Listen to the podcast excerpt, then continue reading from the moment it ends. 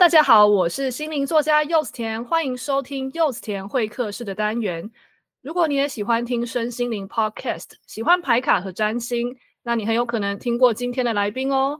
你好奇身心灵工作者的生活吗？想知道从职场叛逃的心灵工作者是怎么炼成的吗？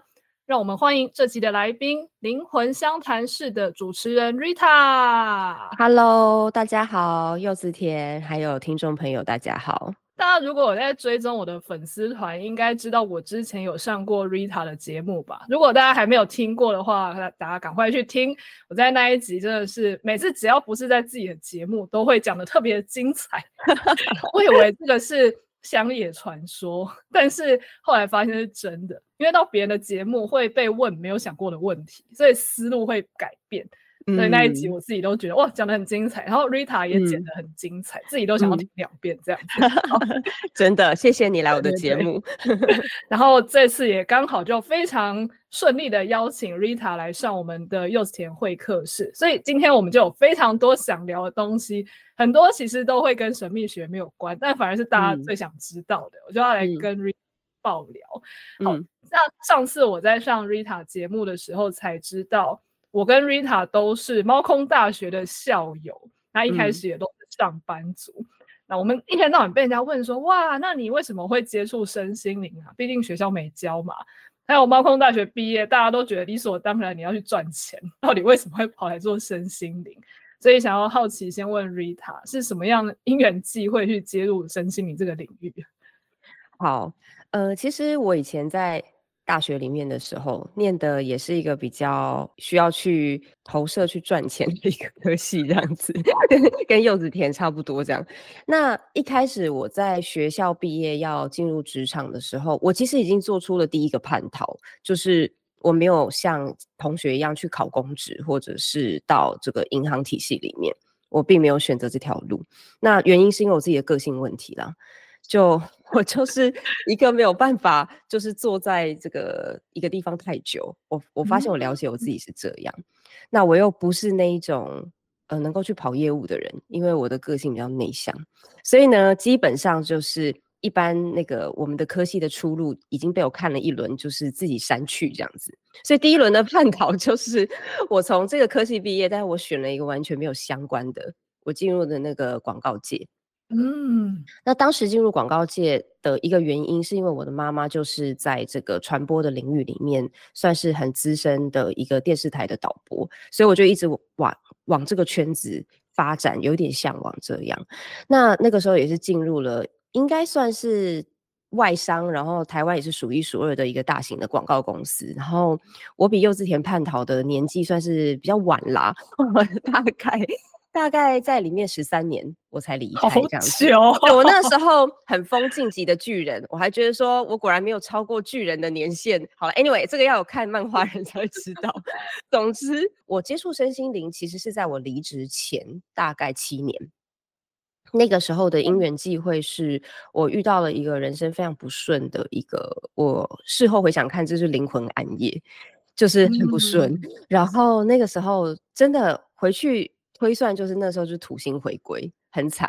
嗯，我土星回归的时候也超惨的，也是那时候接触身心灵接触特别多。真的，我发现很多人都是土星回归的时候，那那个时候就是历经了一个感情上的一个挫败。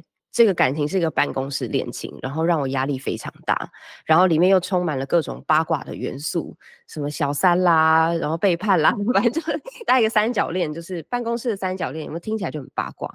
嗯、然后反正就是非常的影响到我的心情。那与此同时，工作的压力强度还是很大。如果在广告圈的人就知道，那个强度真的不是开玩笑。那我就要撑住，然后又要应付那个。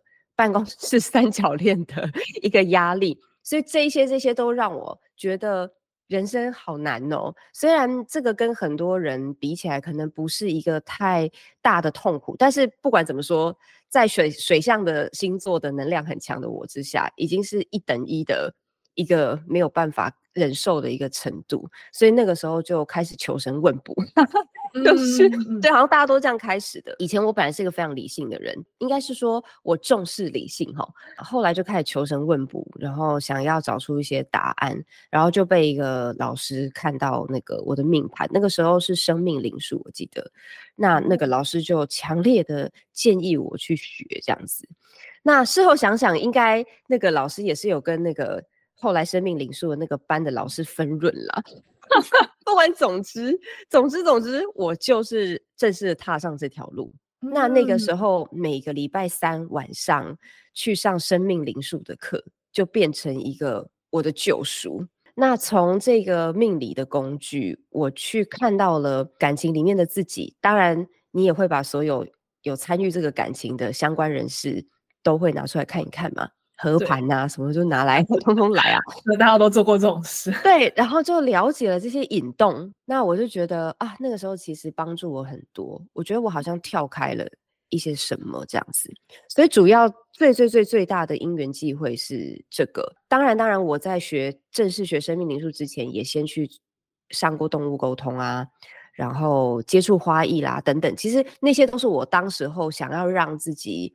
有点别的事情做吧，比较不会胡思乱想的一些方式。但是后来学习生命灵数，因为它是整个系统，所以就是比较蛮正式的。进入到这个身心灵的学习里面，然后踏上这个旅程。哎、欸，我发现很多身心灵工作者接触身心灵，真的都跟感情挫败有关、欸。哎，嗯，我好像很少提过我一开始是什么样的原因接触身心灵。其实原因真的是现在讲起来都会脸红。是很多年前在某一次感情很挫败，然后对方想跟我分手，但是双方都还想说再想想。在那个阶段的时候，我原本是。就是完全没有接触身心灵，然后平常又是在很商业的环境下的，所以也完全不知道身心灵的东西在干嘛。但是在那个时候，人在感情挫败就会走投无路，狗急跳墙。我希望对方在思考过后重新选择我，所以我上网搜寻了吸引力法则，想说我能够查到怎么样用吸引力法则让对方自动决定选择他要继续在一起。因为以现在的我来说，我回去看，如果今天有人问我这种问题，我会想掐死他。吸引力法则不是让人让你去吸引一个其实根本不适合的对象来跟你复合，嗯，但是。很幸运的是，那时候我搜寻到的文章，其实他的思想还蛮正派的。他没有否认你想要做这件事的渴望，可是他也告诉你说，你其实跟他频率对不对这件事，才会决定你们最后会不会在一起。所以你还是可以去调整自己，让你们最后如果频率还是适合的话，他自然而然一定回到你身边。那你如果调整好自己的频率，嗯，对方还是离开，那代表他真的不适合。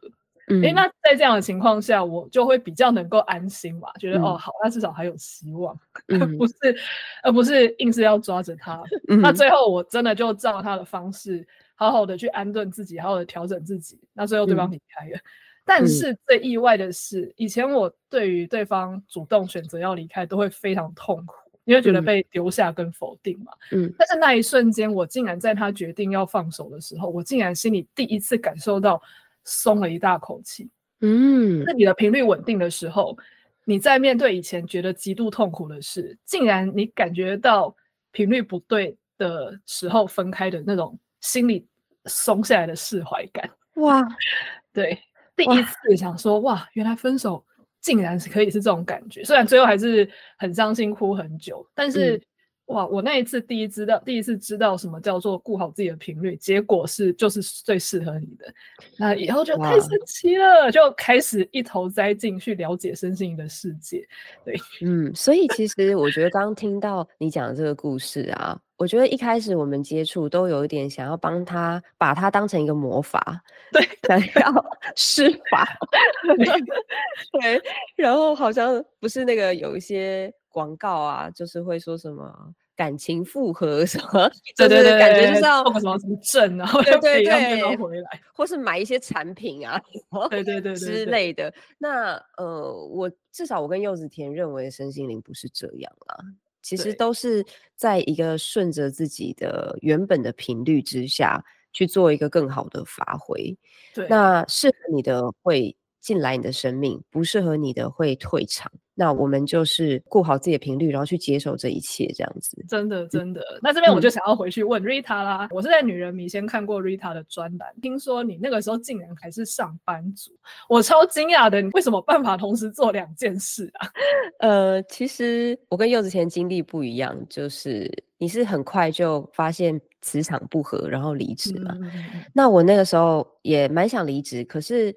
我知道我是觉得烦，但是我不是很有动力知道我下一步要怎么做，我并不是完全知道的。嗯、那我那时候因为刚学了生命灵数，然后我就掐指一算，就是算到我下一个翻新的大运是二零二一年，所以那个时候是二零二一往前推七年，所以是大概二零一三。那我那个时候就想说，好，七年准备应该是够。就我就想说，那我来找找我要干嘛。我那时候也没有觉得我是要当身心灵的工作者，那时候也没有太多这种老师吧。呃，比较多会被人家认为是算命或者是什么看、嗯嗯、看相，就是迪化街或龙山寺那种感觉这样子。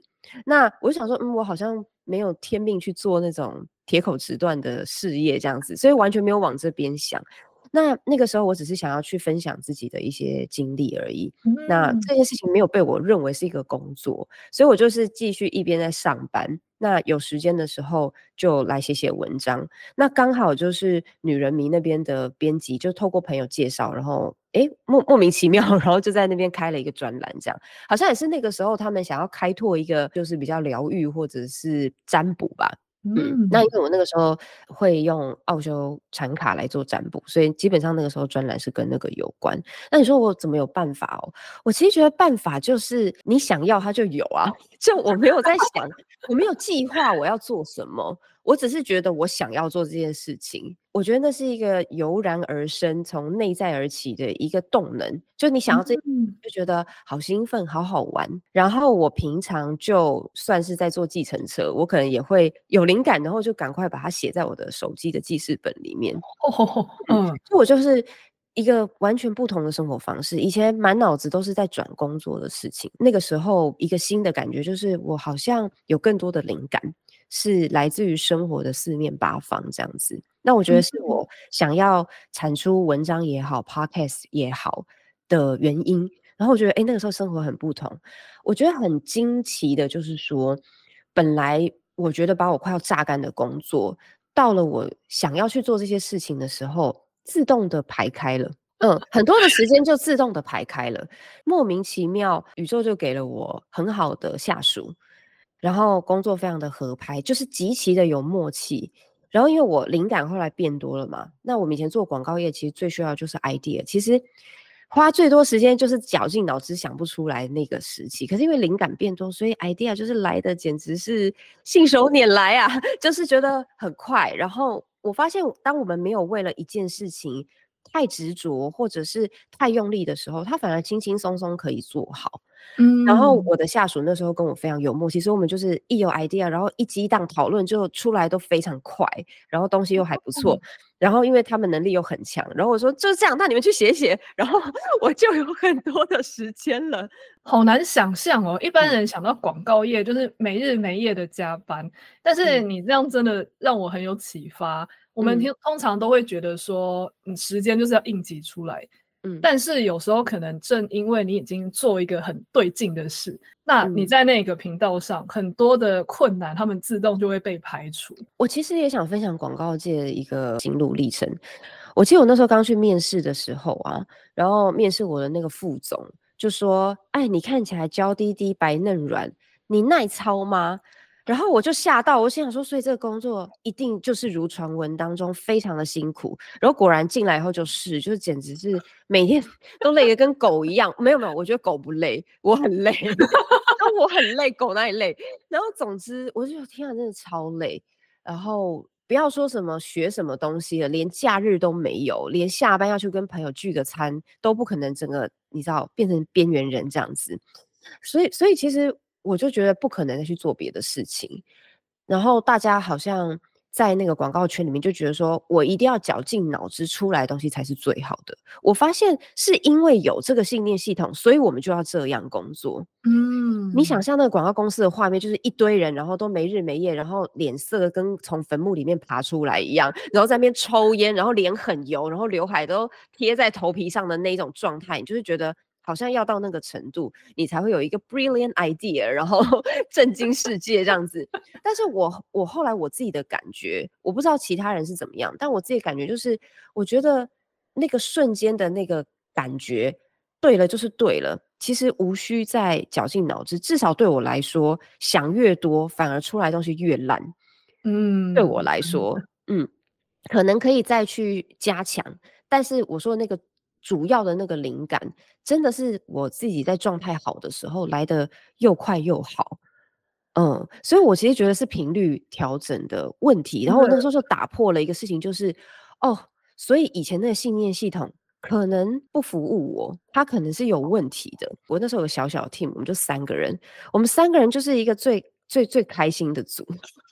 就很开心，然后我们每次就是想不出来或是很痛苦的时候，我就说走啦，去逛街啦。然后我们公司对面就是星光三月那个信义新天地，然后我就说我们去做那个市场调查，我们就跑去逛街，然后一边逛街一边聊，通常结就解开了。我就说，哎、欸。我们这些不懂生活的人在告诉消费者要怎么生活，我们这些不快乐的人想要做出让人快乐的作品，我觉得你这可能吗？我说走，我们去逛街。对耶，这样很哎、欸，其实你这样子非常的有才能吧？这种这是一种天赋。那你到最后为什么还是要离职？如果我工作那么开心，我根本就不会离职，好吗？对，其实我还是会觉得，渐渐的啊，我是一个蛮环保跟关心地球的人。哦、那广告有的时候我们无法，就是没有办法拒绝，我们要去接一些客户，其实他的产品或者是品牌的理念，你并不是那么的认同，他可能鼓励了过度消费啊。嗯或者是其实广告本身就是在建立心理需求，你可能原本不需要的，你被他讲一讲就觉得说好像需要，然后我渴望，然后我没有这个我好像没有价值。你知道，其实我们就是在做一些操弄人心的事情，这样。Uh, 那些其实我从底层是不太能够完全的接受，或者是我想不到答案，什么答案来说服我继续在这里一天至少要花八个小时在这里服务。我觉得我没有办法说服我自己，oh. 所以最后真的是掐指一算，真的就是二零二一年。其实我那个时候跨年我都还没有打算，我那时候跨年就想说，哎，二零二一嘞，我突然想到我以前的那个想法，然后后来就发生了一件事情，就刚好我们公司要改组，然后我的组要被拆掉，就是大家要换，你知道吗？就是那个反正就是一个大换血，然后我那时候觉得说，OK，时候到了。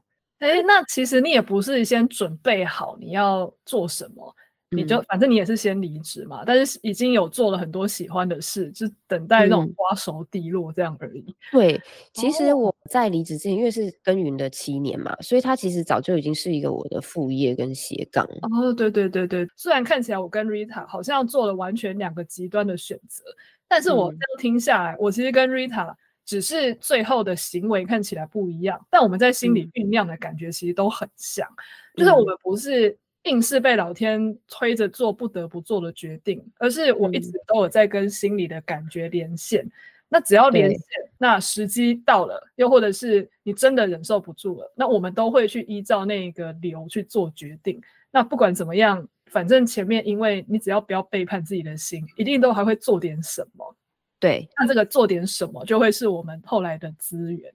而且我刚刚听完，我有一个东西，我之前也从来没有讲过，但你这样讲，我想起来了。我之前的工作啊，他们也是要尽可能的做那种促销，而且我又要管工厂。那你也知道，工厂都会建在一些比较没有这么发达的国家。对那些土地啊，还有那个人、那个工人，其实都是一个非常大的剥削。所以我在某一次出差去看过工厂之后，我真的是，我晚上站在我们那些台湾的干部可以去住的宿出差宿舍。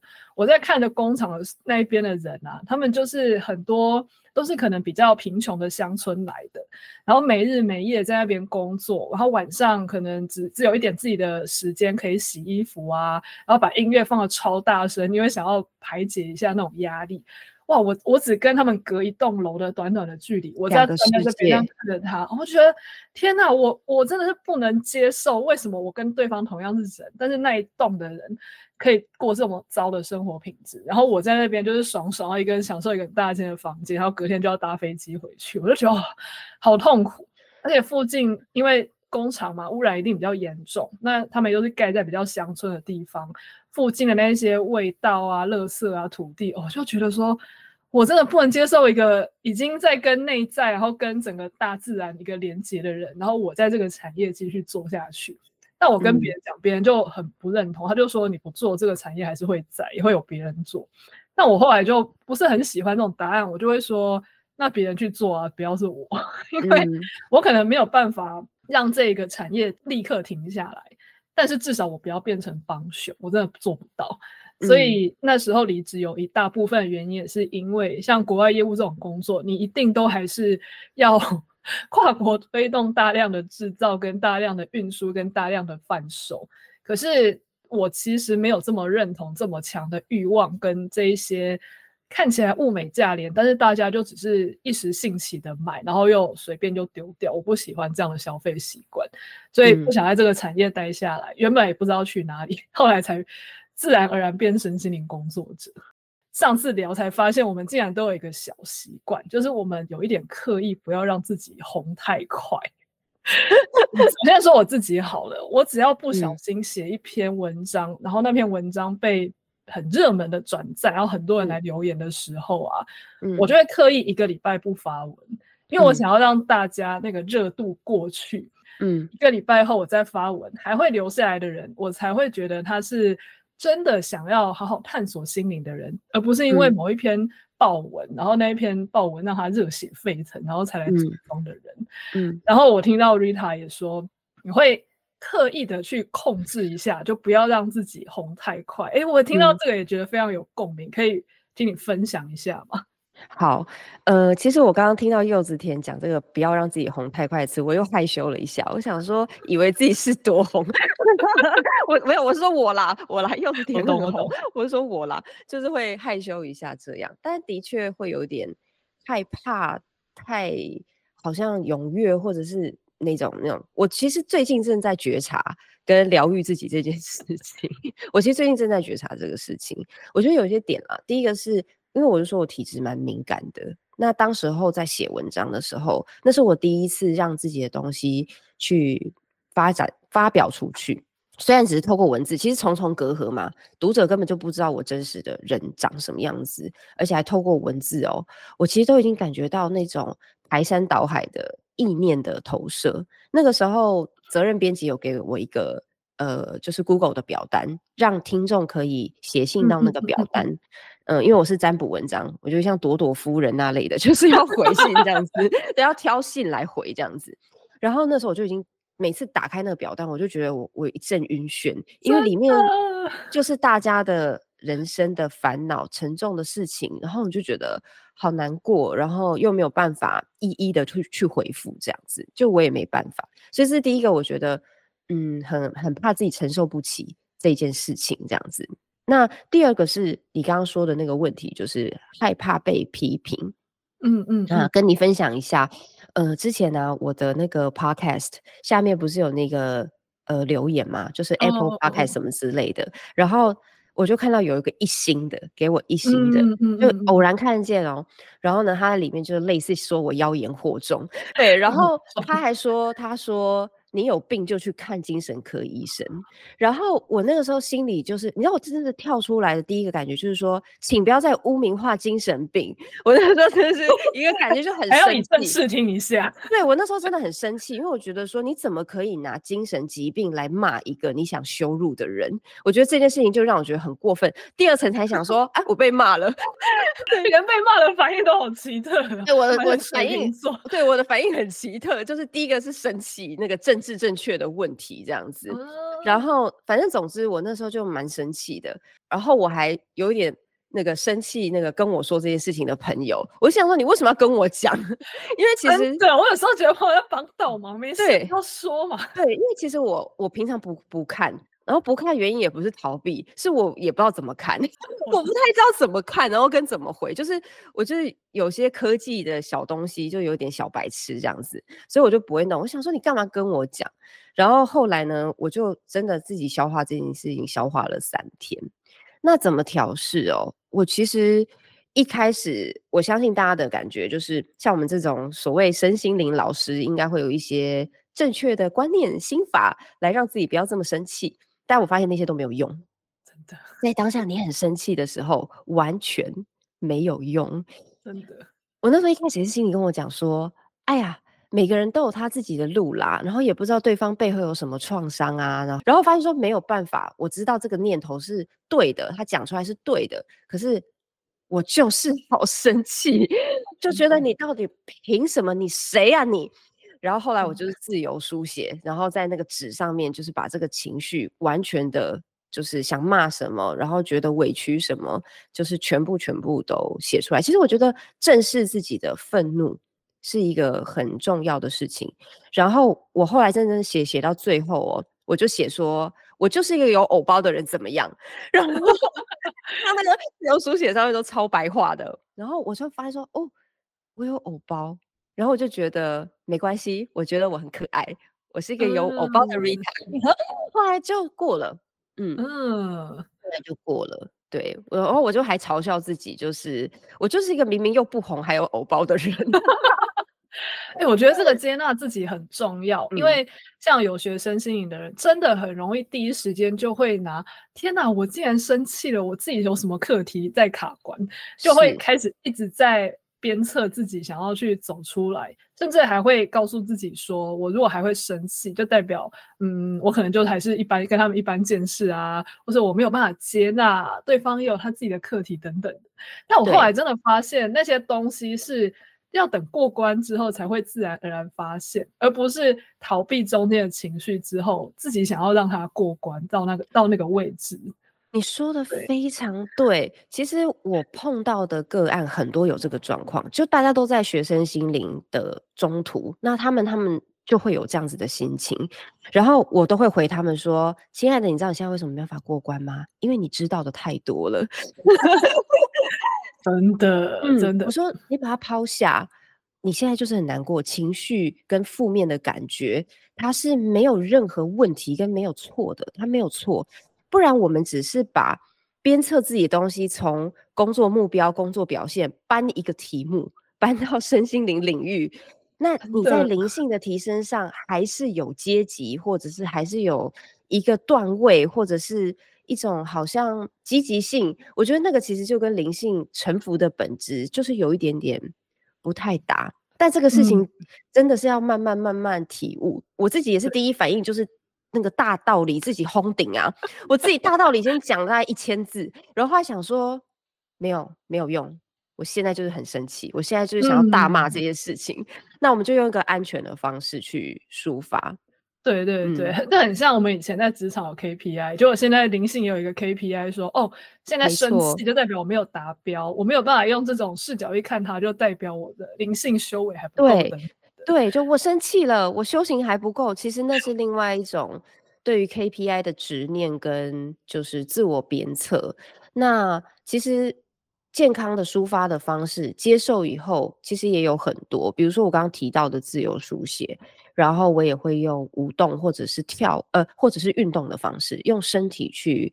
呃，把它震荡出来，然后还有，当然就是跟信任的人大骂特骂啊，这种大家都会用的东西，嗯、当然是很信任的人，你知道说他不会再讲出去，或者是他知道你是在发泄。不会把你火上浇油，就是有一些人在越听又一直帮你骂，然后你就被他搞得也越来越 生气。对对对对对，嗯、就是身心灵工作者的发泄，我觉得有时候跟还没有学的时候的发泄好像会有点不一样，就是在发泄的时候还有一个觉知在旁边守着，是就是会知道说我这个过程通过之后我要去哪里，还有我在通过这个过程的的时候，我被翻出什么，我有没有也都会拿来一一检视。所以有时候是发泄完，到后来那个清明出现之后，它就可以让下次同样的事情在发生的时候比较有免疫力，嗯、而不是躲回去。嗯、我觉得可能会有一点差别。不过你刚刚说，呃，不会去看之前的评论这件事，我也超有感。像我早期啊，在粉丝团的人数还很少的时候，就。就自己很白目，别人分享了很多，我还想说哇，看一下大家的讨论怎么样。嗯、我就把那些分公开的分享点开，然后去看每一个人的留言啊，然后跟他的朋友怎么样讨论啊，等等的。嗯，结果发现这件事情真的太傻了，根本就不要做这件事，因为你完全不会知道分享出去的人也许是善意，就当做他们都善意好了。对可是看的人不认识你，他可能就会有一些。他们自己的投射，他们自己的想象，嗯、就你就有几次，你就看到下面有人就开始就骂你，骂你一团或干嘛的，你就会觉得说，嗯、哇，就你会有很多很想要反驳，然后觉得很委屈，或是想说，明明就不是这样，你有看完我的内容吗？可是你又不可能现在跑去跟那个。你的读者你已经不认识，然后读者的朋友你跟他说，你根本就没有看清楚，啊、你怎么可以这样子？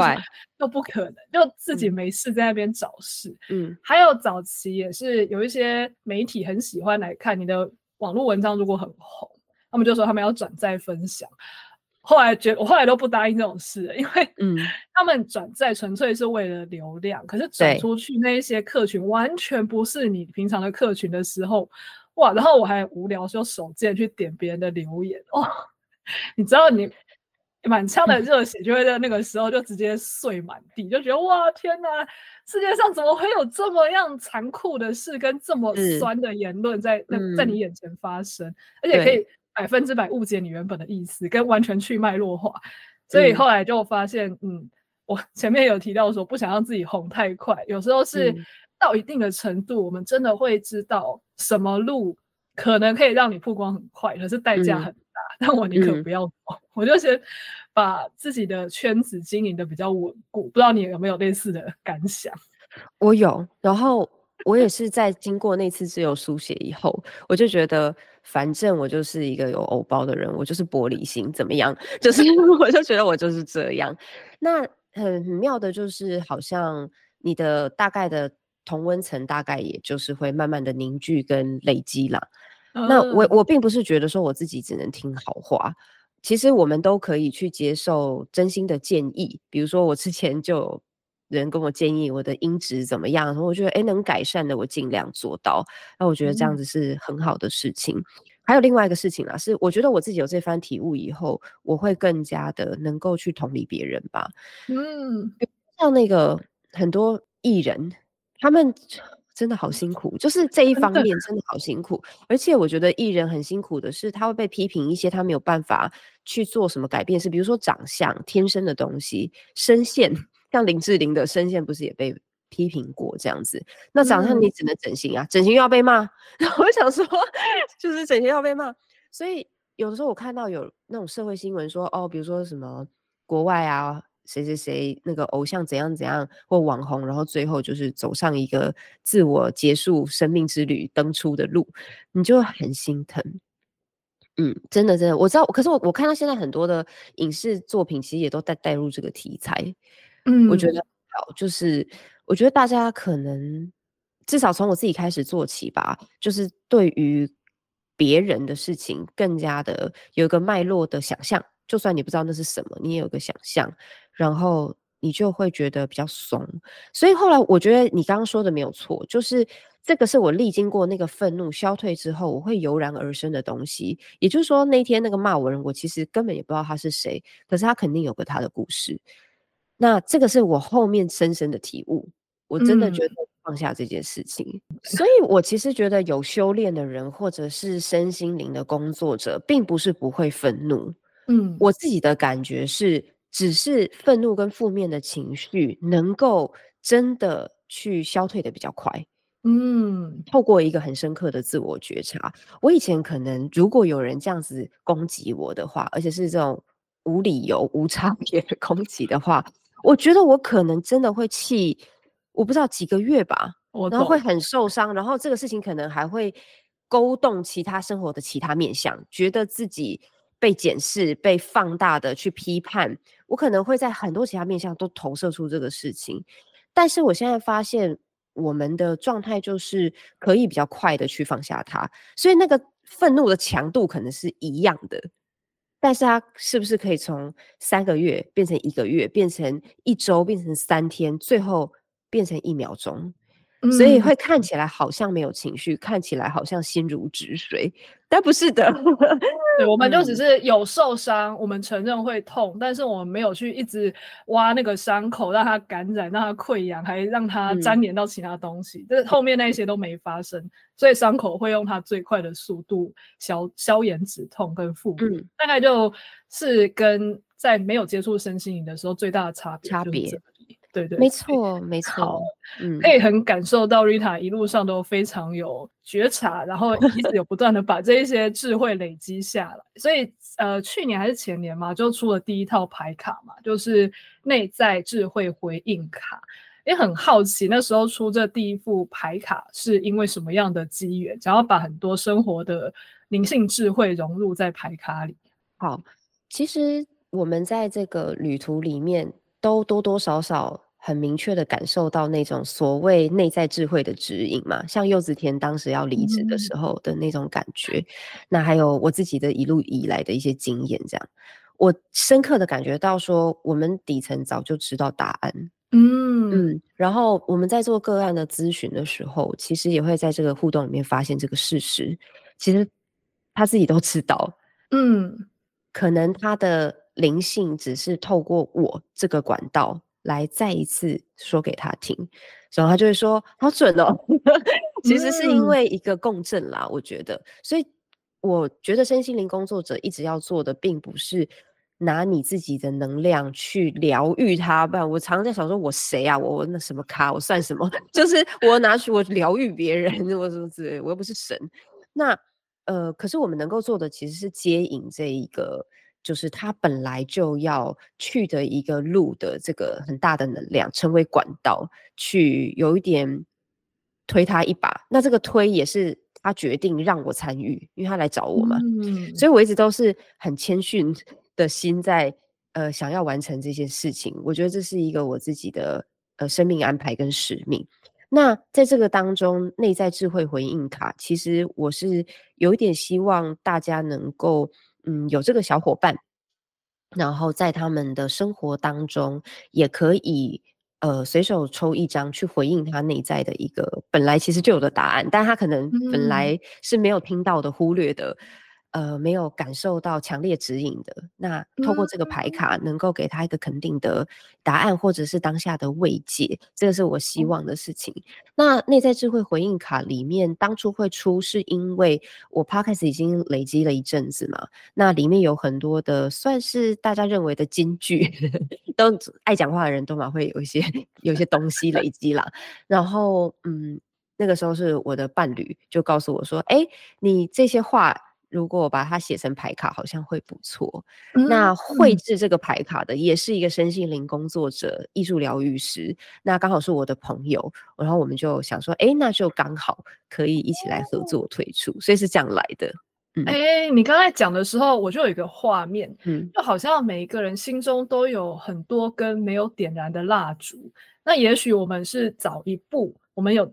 在某一些管道，或是我们透过自己点亮那一些蜡烛的人，所以我们也是在透过牌卡这个东西去点亮他那一根相应的蜡烛。嗯，因为我自己就有被 Rita 点亮我这一根 心里的蜡烛，透过这副牌卡，因为我那时候也有收到 Rita 的内在智慧回应卡，我那时候收到的时候，是刚好心情有一点不是很好，那我拿到牌很习惯就会先洗一洗，就抽一张。那时候完全没有看哦，也不知道里面有什么牌的时候，翻到第一张牌，跟大家分享一下。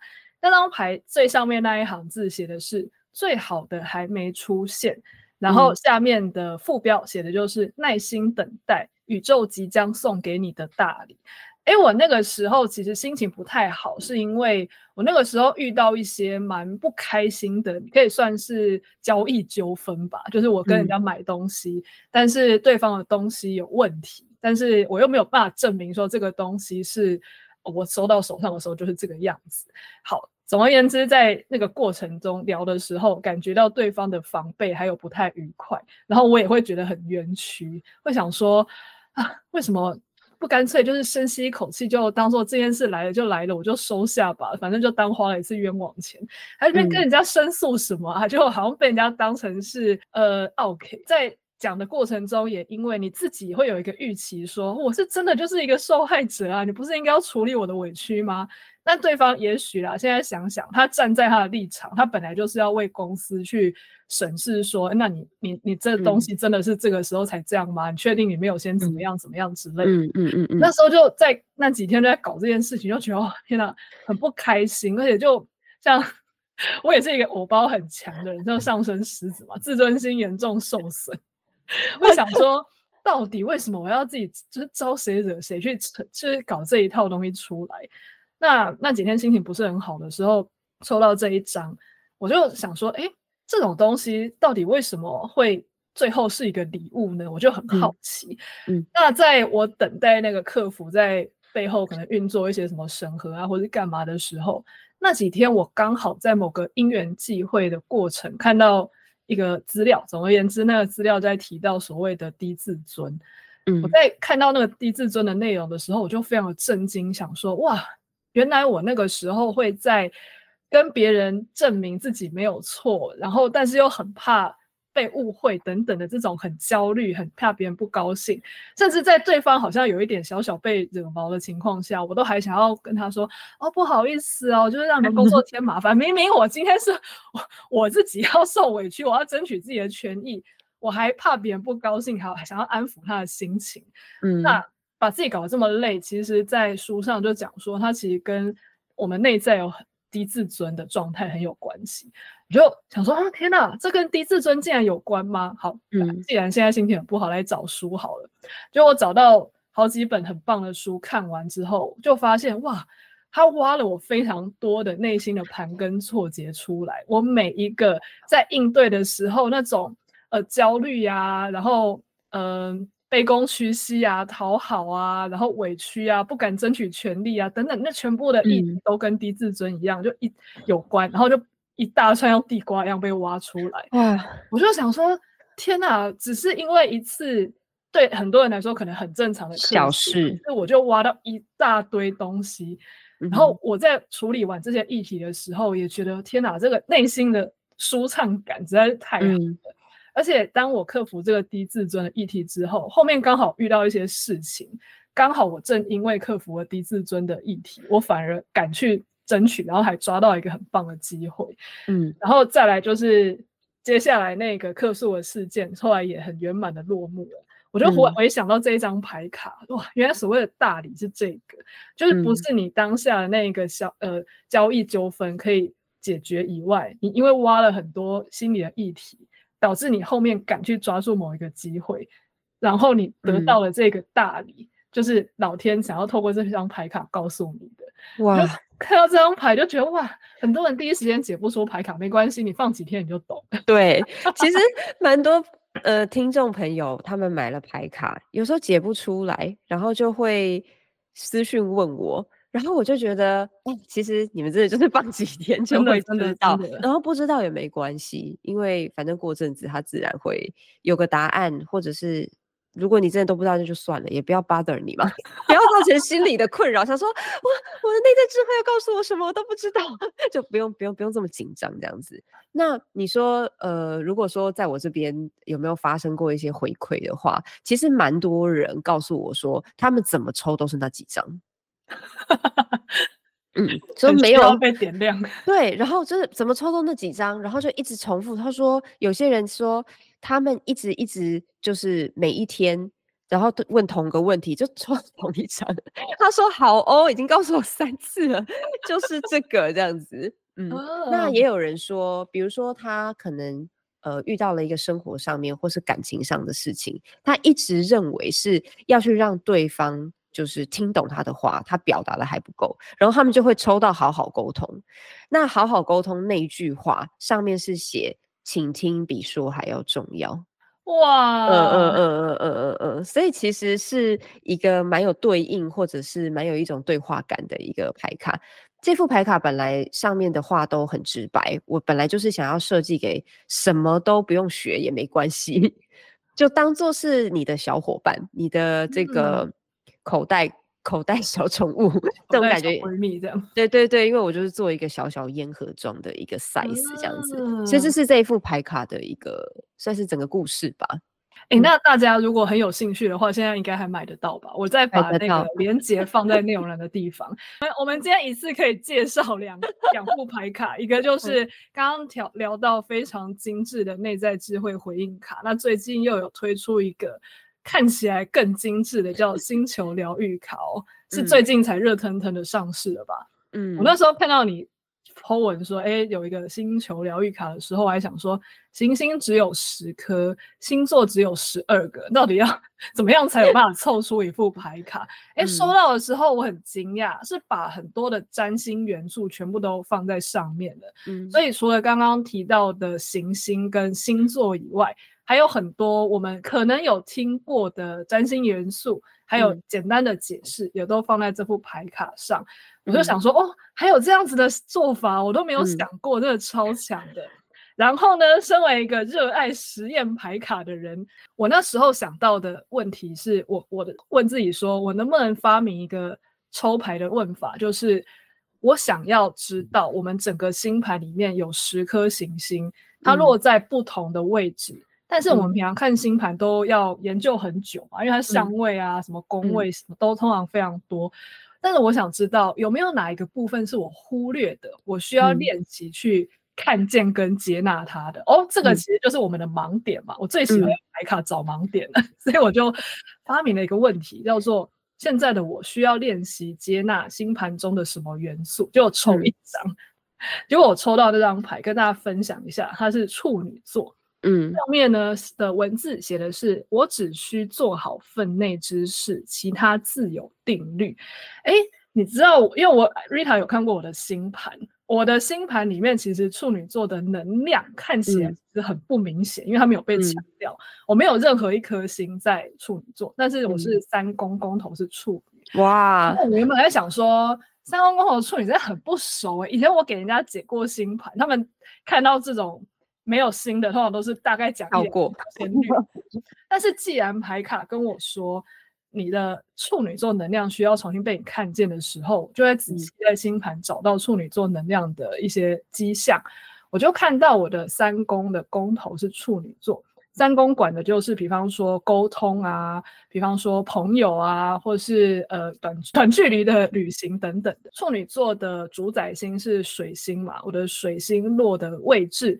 还跟凯龙星是有合相的。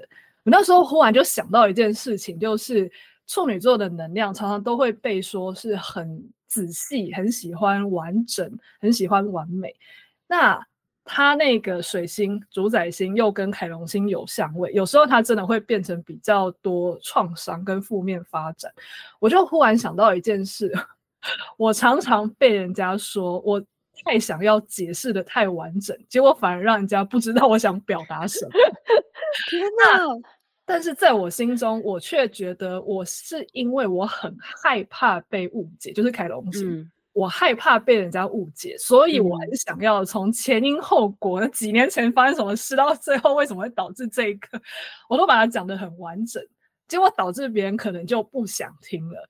那他不想听，我又会觉得被拒绝而受伤，凯龙星就再度发作一次。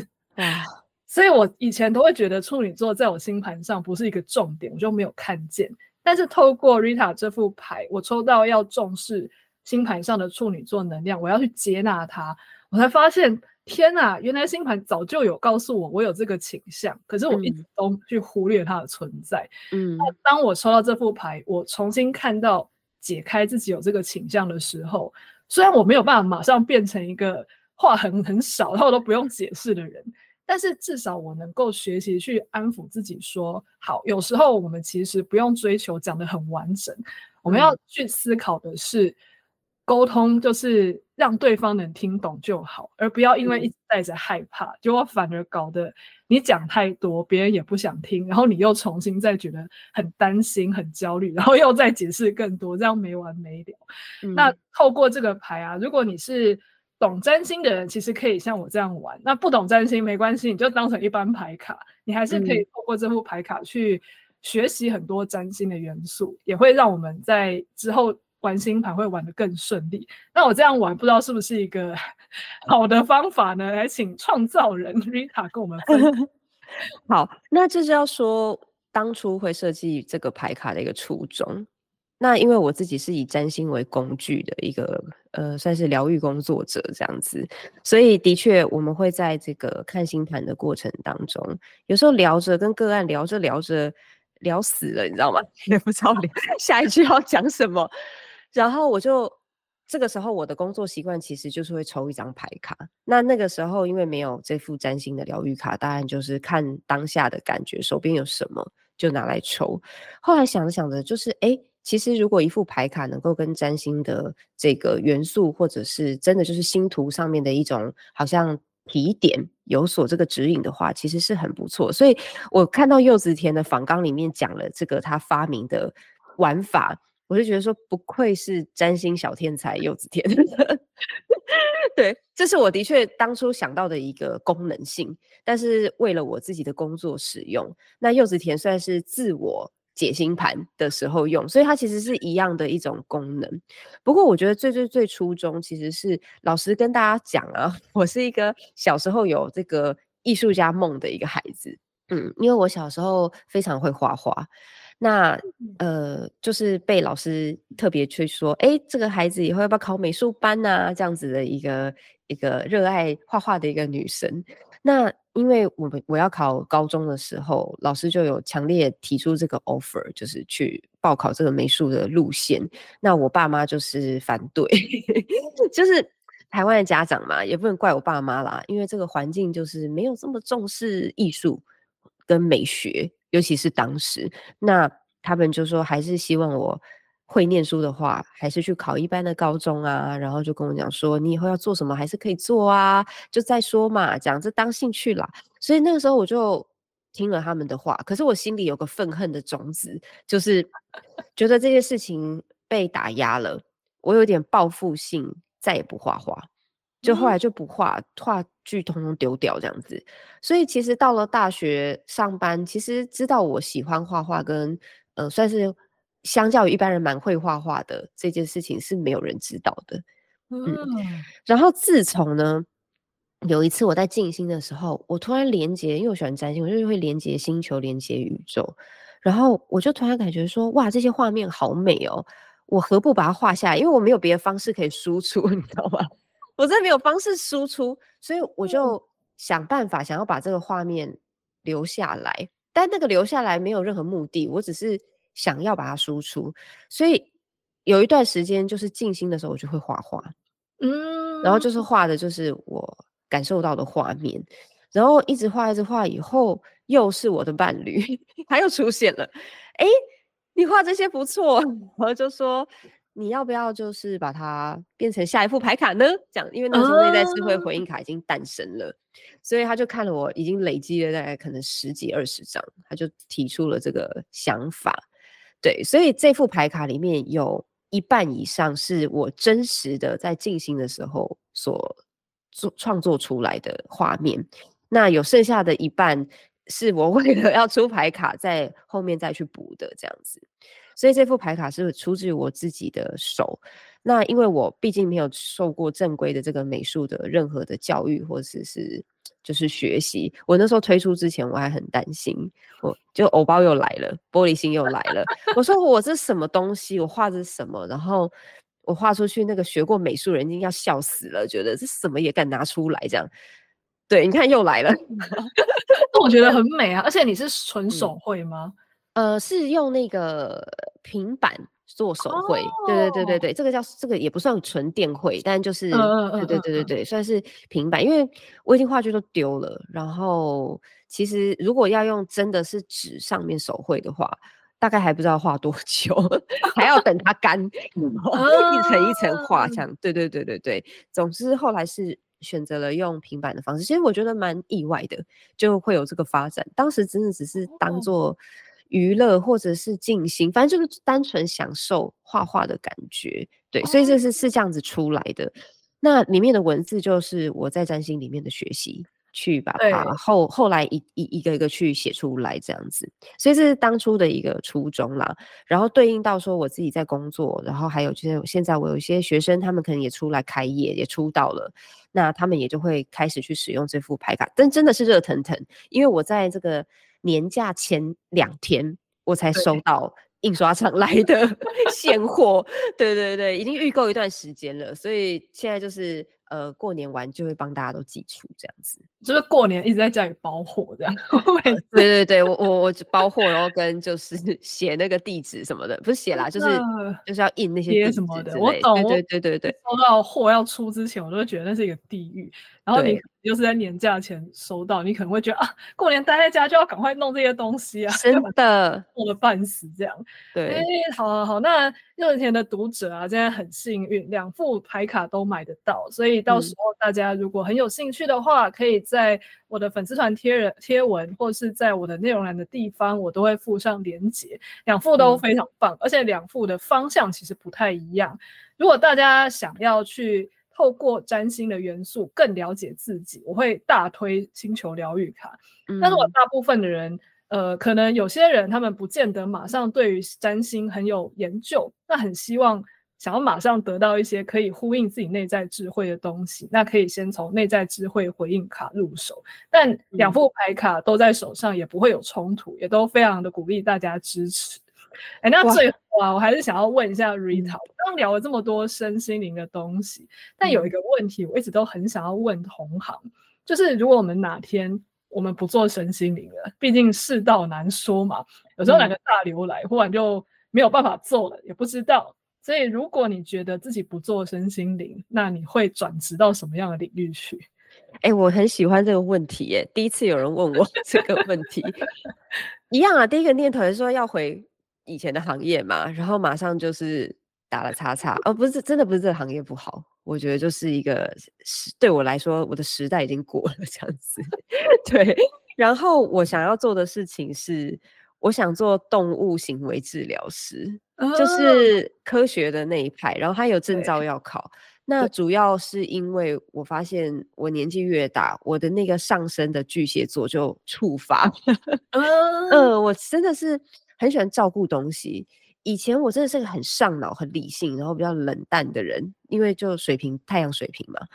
那后来我就越来越变成一个比较暖的人，然后就很喜欢照顾，嗯、不管是照顾家 还是照顾动物等等的。所以你问我这个问题的时候，我第一个想到的是，本来想说当动物沟通师，后来想不对，动物沟通师也是身心灵，不行。对，所以其实是应该会往就是这个方向去做。那。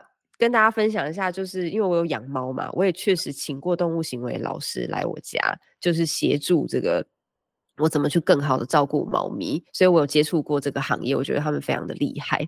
然后再就是我养了猫以后，才发现我这个妈妈底的。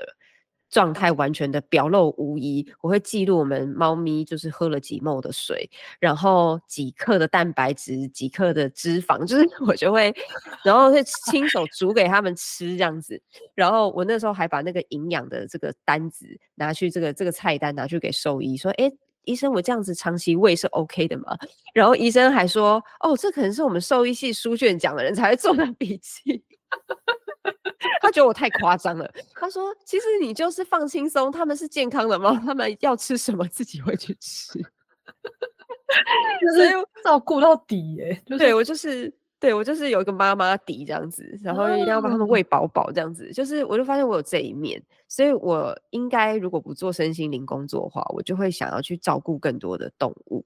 对对对对对，哦，就是因为自己在这方面还有兴趣，所以干脆就从。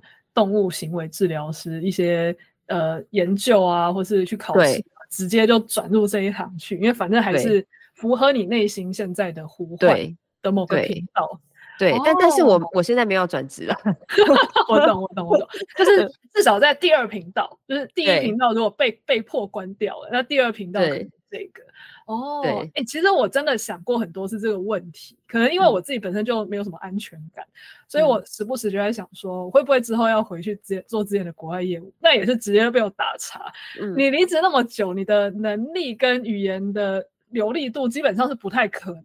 而且那个技术日新月异，嗯、回去基本上可能比大学生刚毕业还不如吧。嗯，然后我就在想很多，那我想说，那如果去送 Uber，然后 Uber Eats，要不然就是当便利商店员工或干嘛的。其实我没有真的很排斥劳力工作，嗯、因为我真的觉得身心灵太用脑，写作有太用脑，所以有时候能够去。做 就是做一些完全不用大脑，什么折衣服啊，还是扫地什么，我觉得好疗愈哦，超棒的，嗯，完全没有问题。但是如果你真的要想到一个偏职业，你可以一直发展下去的话，我后来想很久，我觉得。我不排斥，虽然我对这个领域不熟，但是我不排斥去做一些跟，比方说生死相关的议题的那种议题的产业，嗯、比方说临终产业或者是殡葬产业等等。嗯，然后有些人听到就觉得说，为什么你会对这样的领域有兴趣？我觉得我第一个直觉想到的是，因为身心灵的人其实对于生死这种东西比较没有那么排斥，对，会已经会用一种比较。广义的视角，或是一个比较自然的视角去看。那因为我自己也有经历过，就家人过世嘛，嗯、你真的有看到这个过程中，一个有办法去照料跟接住伤痛的人的人存在的话，是有多幸运。那个时候真的是脆弱的人，跟呃焦虑的人，跟情绪很多人最最多的时候。那对于我来说，我又很重视内在修行。我一直都觉得，能够直视直视死亡的话，其实人的活着的能量才会更加的珍惜。我对这个领域当然是不是很熟，但如果要我花时间去钻研里面的要学什么啊，或是我的能力适合在里面哪个产业链的哪个部分去。去服务的话，其实我不排斥。对对对，哎呀，我我其实蛮喜欢你的生死业的答案。对，然后直视死亡，其实最后小 ending 算掉个书袋好了，就不晓得大家有没有看过艾伦迪波顿的书，就它里面有宗教的慰藉，还有一本书叫《宗教的慰藉》，嗯，里面其实就有在讲宗教之所以让人感觉到庄严。感觉到敬畏的一些元素，当然就是比如说它有很高的这个建筑物啊，让我们感觉自己渺小；还有就是宗教是能够让让我们去直视死亡的一个嗯这样子。所以其实我觉得。嗯，你说的没错，就是当我们在面对很大然后由不得自己的事情的时候，我们才会真正的感受到谦卑跟好好珍惜当下。我蛮喜欢你这个答案。嗯，好，那如果大家听完以后很想要追踪 Rita 的话呢，Rita 有她的 IG 也有粉丝团，然后还有她的 Podcast，欢迎大家都会追踪，我都会放在内容栏的地方。还有最重要的就是星球疗愈卡热腾腾的上市。大家如果想要支持的话，也可以在我这边找到连接哦。好，那我们今天非常谢谢 Rita 来到我们的节目，我们下次再见喽，拜拜。谢谢，拜拜。